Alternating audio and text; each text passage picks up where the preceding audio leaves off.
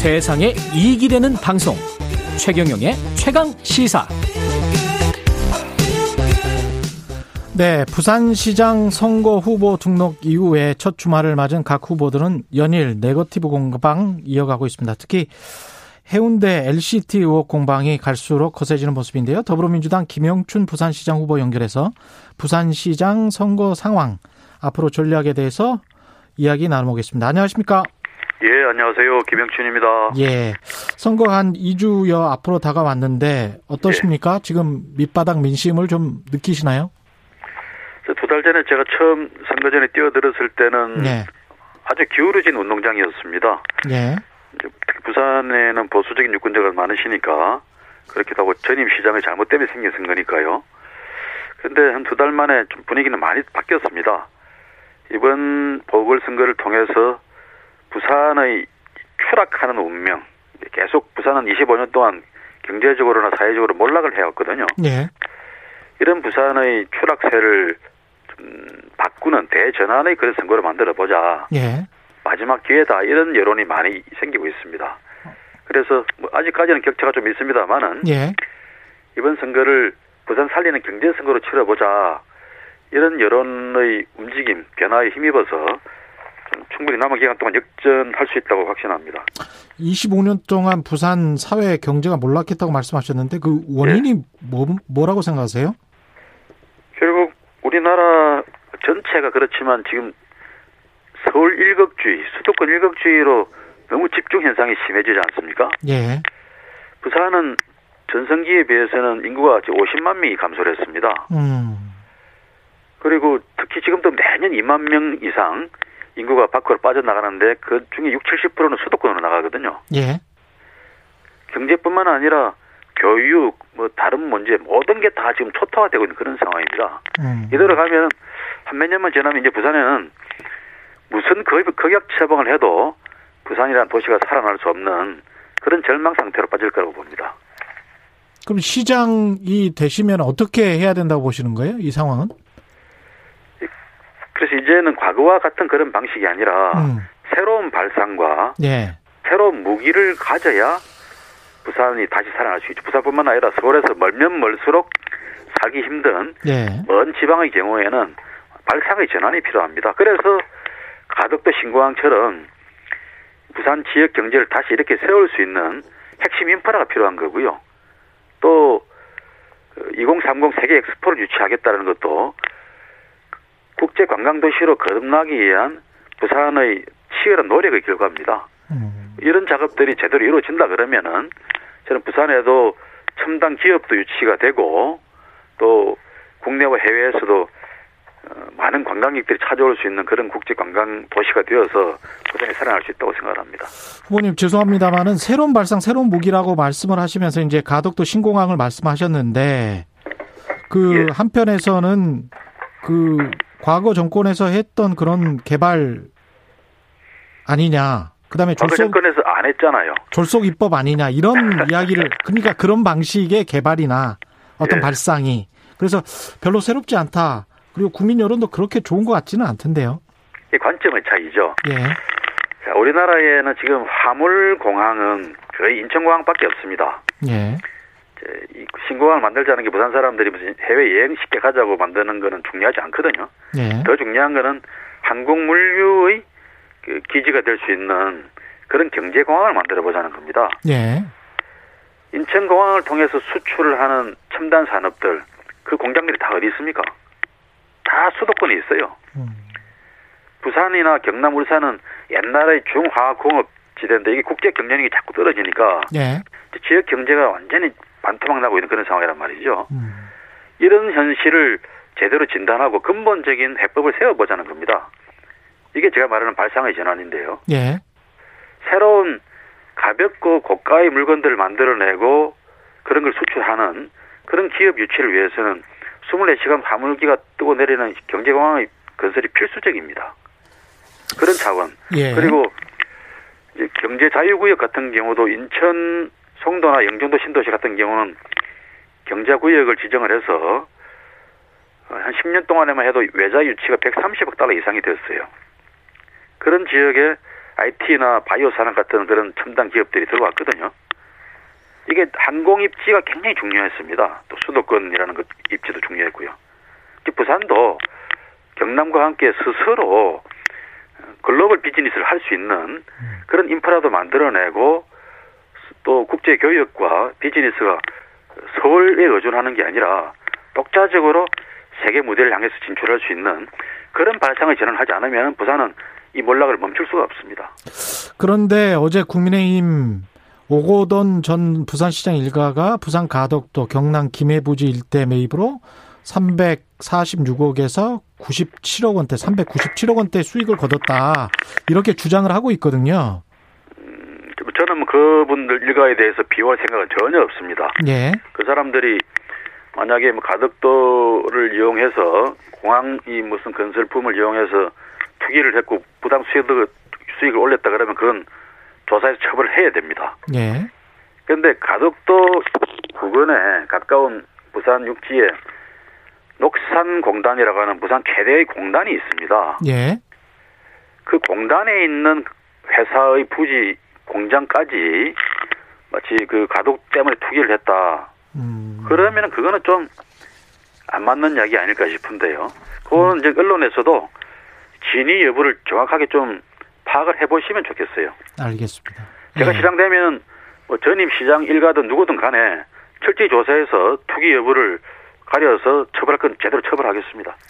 그 최근까지 여론조사를 보면은 국민의힘 박형준 후보에게 상당히 뒤지는 것으로 나오고 있는데요. 판세를 뒤집을 수 있다고 생각하세요? 어, 격차가 많이 좁혀졌습니다. 어제 KBS 포함하는 방송 3사 여론조사에서도 11%대 차이로 나왔는데요. 예.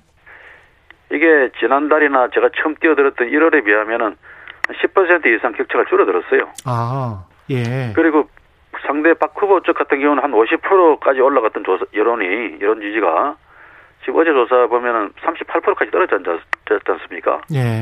그래서 격차는 많이 줄어들고 있고, 시민들께서도 이제 부산 선거만큼은 경제 선거로 치러야 된다. 이런 여론의 움직임, 변화가 많이 일어나고 있다고 봅니다.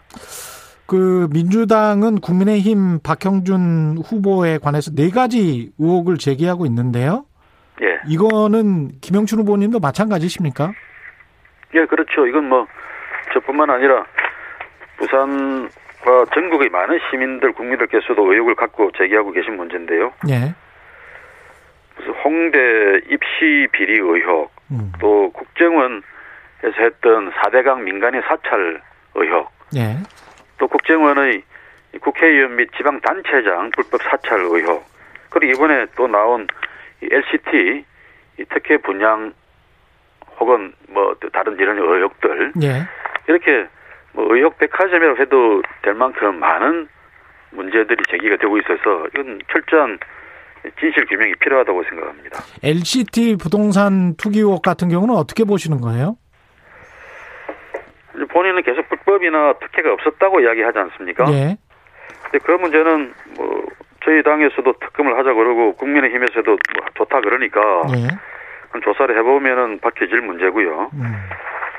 아, 1년 그러니까 그 사, 산 구입을 해서 입주한 지 1년도 안 돼서 차익이 20억이 늘어났어요. 예. 시세 차익이. 예. 그 위아래층 나란히 해운대 해변이 내려다 보이는 황금뷰 의 아파트를 가족이 나란히 갖고 있는데 예. 그 두 채가 다 1년에 20억씩 40억 시세가 올랐습니다. 음. 이 로또 1등 대박을 1년에 두 번 맞았다. 한 가족이. 이렇게 비유하는 사람도 있던데요. 예. 이 자체가 상식적이지 않지 않습니까? 음. 어떻게 그렇게 황금비 아파트를 가족들이 나란히 일시에 같은 날 그것도 구매를 할 수 있었는지 매입할 수 있었는지 이런 의혹들 전체가 국민들 앞에 소송이 밝혀져야 된다고 생각합니다. 처음에 저층이다 이런 이야기가 나오지 않았었습니까? 이게 101층짜리 건물이잖아요. 예. 100층, 90층에서 내려다 보면 뭐가 보이겠습니까? 바닷물밖에 안 보이죠. 예. 그래서 그 아파트는 그 고층은 소위 말하는 이 로얄 층이 아닙니다. 오히려 해변이 좀 제대로 보이는 한 20층에서 10층 사이 그 정도가 제일 그 좋은 view라 그러거든요. 예. 그래서 일반인이 상식하고 좀 다른 겁니다, 이게. 30층짜리 아파트 이런 게 아닙니다.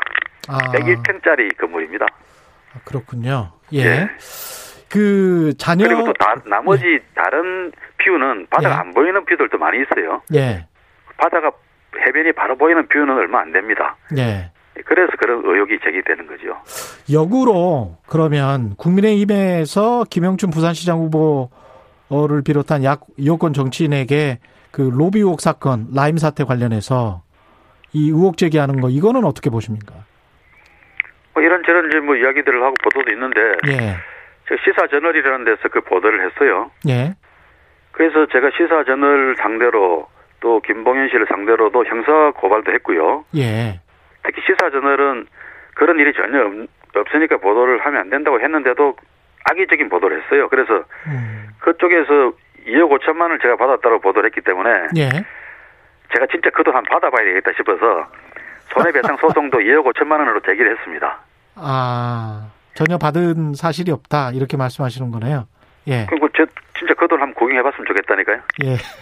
그 시사 저널에서 그 돈 저한테 줬으면 좋겠어요. 박경준 후보 측의 그 국정원 불법 살찰 의혹 같은 경우는 어떻게 해야 됩니까? 이거는 그 관련 문건들이 좀 나왔는데 어떻게 보십니까? 이 문제는. 대법원 판결로 피해 당사자들이 공개 청구한 문건들이 나와서 계속 보도가 되고 있지 않습니까? 예. 그 문건을 보면은 사대강 민간인 사찰 같은 경우는 홍보 청와대 홍보기획관 요청이라고 딱 찍혀 있습니다. 예. 이걸 본인은 모르는 일이라고 하고 있으니 이건 제대로 조사 수사를 해야 될 문제 같아요. 수사를 해야 된다. 예. 그렇죠. 예. 근데 이게 피해자들이 예. 고발을 지금 하고 있는 그 상황이니까 당연히 수사는 불가피하지 않겠습니까? 음. 그러네요. 근데 이제 그 LH 직원들의 투기 의혹 사건이랄지 전반적으로 분위기는 여당 후보들에게는 유리한 것 같지는 않습니다. 예, 서울시장이든 예, 예, 예. 부산시장이든 이거는 LH 사태는 어떻게 해결해야 될까요? 이게 이제 오래된 관행직 비리라고 하는데요. 예. 그래도 지금 이제 터져 나온 거니까 현 정부와 여당이 책임을 져야죠. 음.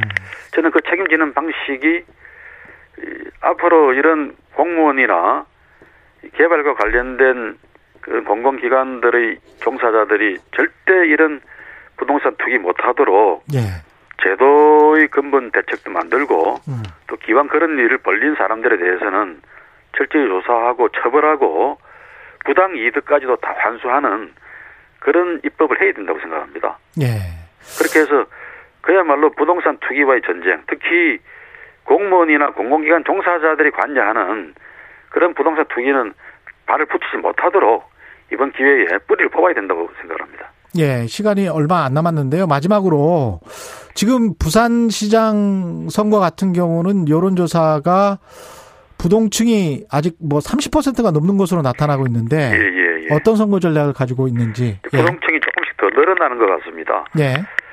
이게 우리 시민들께서 뭐 처음에는 이제 정치적인 관점에서 선거를 많이 생각하셨는데 예. 점점 아 이게 부산의 이 현재 위기를 극복하기 위해서는 일을 잘하는 그런 경제 시장을 뽑아야 되겠다. 또 상대적으로 또 국민의힘 후보에 대한 어떤 일종의 반상이 깨지는 과정에서 예. 부동층이 많이 늘어나고 있는 것 같습니다. 음. 그래서 저는 이번 선거를 통해서 이 부산의 몰락하는 운명을 다시 좀 이렇게 세우는 그런 선거를 했으면 좋겠고요. 우리 부산 시민들께서 부산을 한국 동북아시아의 싱가포르로 만들어내는 그런 큰 비전과 꿈을 어, 우리 모두 힘을 합쳐서 같이 만들어내는 그런 출발점으로 이 선거를 삼았으면 좋겠습니다. 근데 부산 시민들은 국정 안정보다는 이제 정권 심판론을 더 지지했단 말이죠. 극복할 예, 예. 수가 있겠습니까? 어, 그렇게 이제 생각하시는 분들조차도 갈등을 하시는 것 같습니다. 예. 정치적인 견해는 그러신데 음. 정작 우리가 살고 있는 이 부산의 형편은 너무 안 좋고 또 날이 갈수록 점점 더 경제가 쇠락하고 있으니까 이번에 가덕도 특별법이 2월달에 통과되는 걸 보고서 아 이제 부산 경제를 다시 살릴 수 있는 기회가 오는 거 아닌가 그래서 이, 그동안에 큰 성과도 내보고 일도 잘한다 그러는 이 민주당이 김영춘을 내세워서 부산을 한번 바꿔봐야 되는 거 아니냐 이런 갈등을 좀 많이 하시는 것 같습니다. 그 너무 이제 선거 막바지로 가면서 서울이건 부산이건 약간 좀 네거티브로 흐르는 경향이 있어서요. 예. 그건 좀 우려스럽지 않습니까? 어 저는 계속 그 포지티브 정책 공약도 계속 내고 있습니다. 예. 근데 이제 이게 흔히 이런 그 네거티브 이슈가 생기면은 정책 공약 발표나 이런 것들은 다 묻혀버리죠. 예. 보도도 잘 안 되고요. 예. 그래서 시민들이 볼 때는 네거티브만 하나 이렇게 보실 수가 있는데 음. 계속 정책 공약과 부산 발전의 비전에 대해서도 예. 발표를 하고 있습니다. 예. 좀 유심히 잘 살펴봐 주셨으면 좋겠습니다. 예, 오늘 말씀 감사하고요. 더불어민주당 김영춘 부산시장 후보와 이야기 나눴습니다. 고맙습니다. 예, 감사합니다. 네. 국민의힘 박형준 서울 부산시장 후보는 저희가 수차례 인터뷰를 요청을 했는데요. 고사를 했습니다. 선거 전에는 좀 인터뷰를 해 주셨으면 좋겠고요. 예. 그 인터뷰 중간에 나온 여론조사 내용은 KBS, MBC, SBS가 코리아 리서치 등 여론조사 기관 세 곳에 의뢰해서 20일부터 이틀 동안 조사한 내용이고요. 자세한 내용은 중앙선관 선거관리 12위원회 홈페이지에 가시면 확인할 수 있습니다. 3월 22일 월요일 KBS 일라디오 최경련의 최강시사 오늘은 여기까지입니다. 저는 KBS 최경련 기자였습니다. 고맙습니다.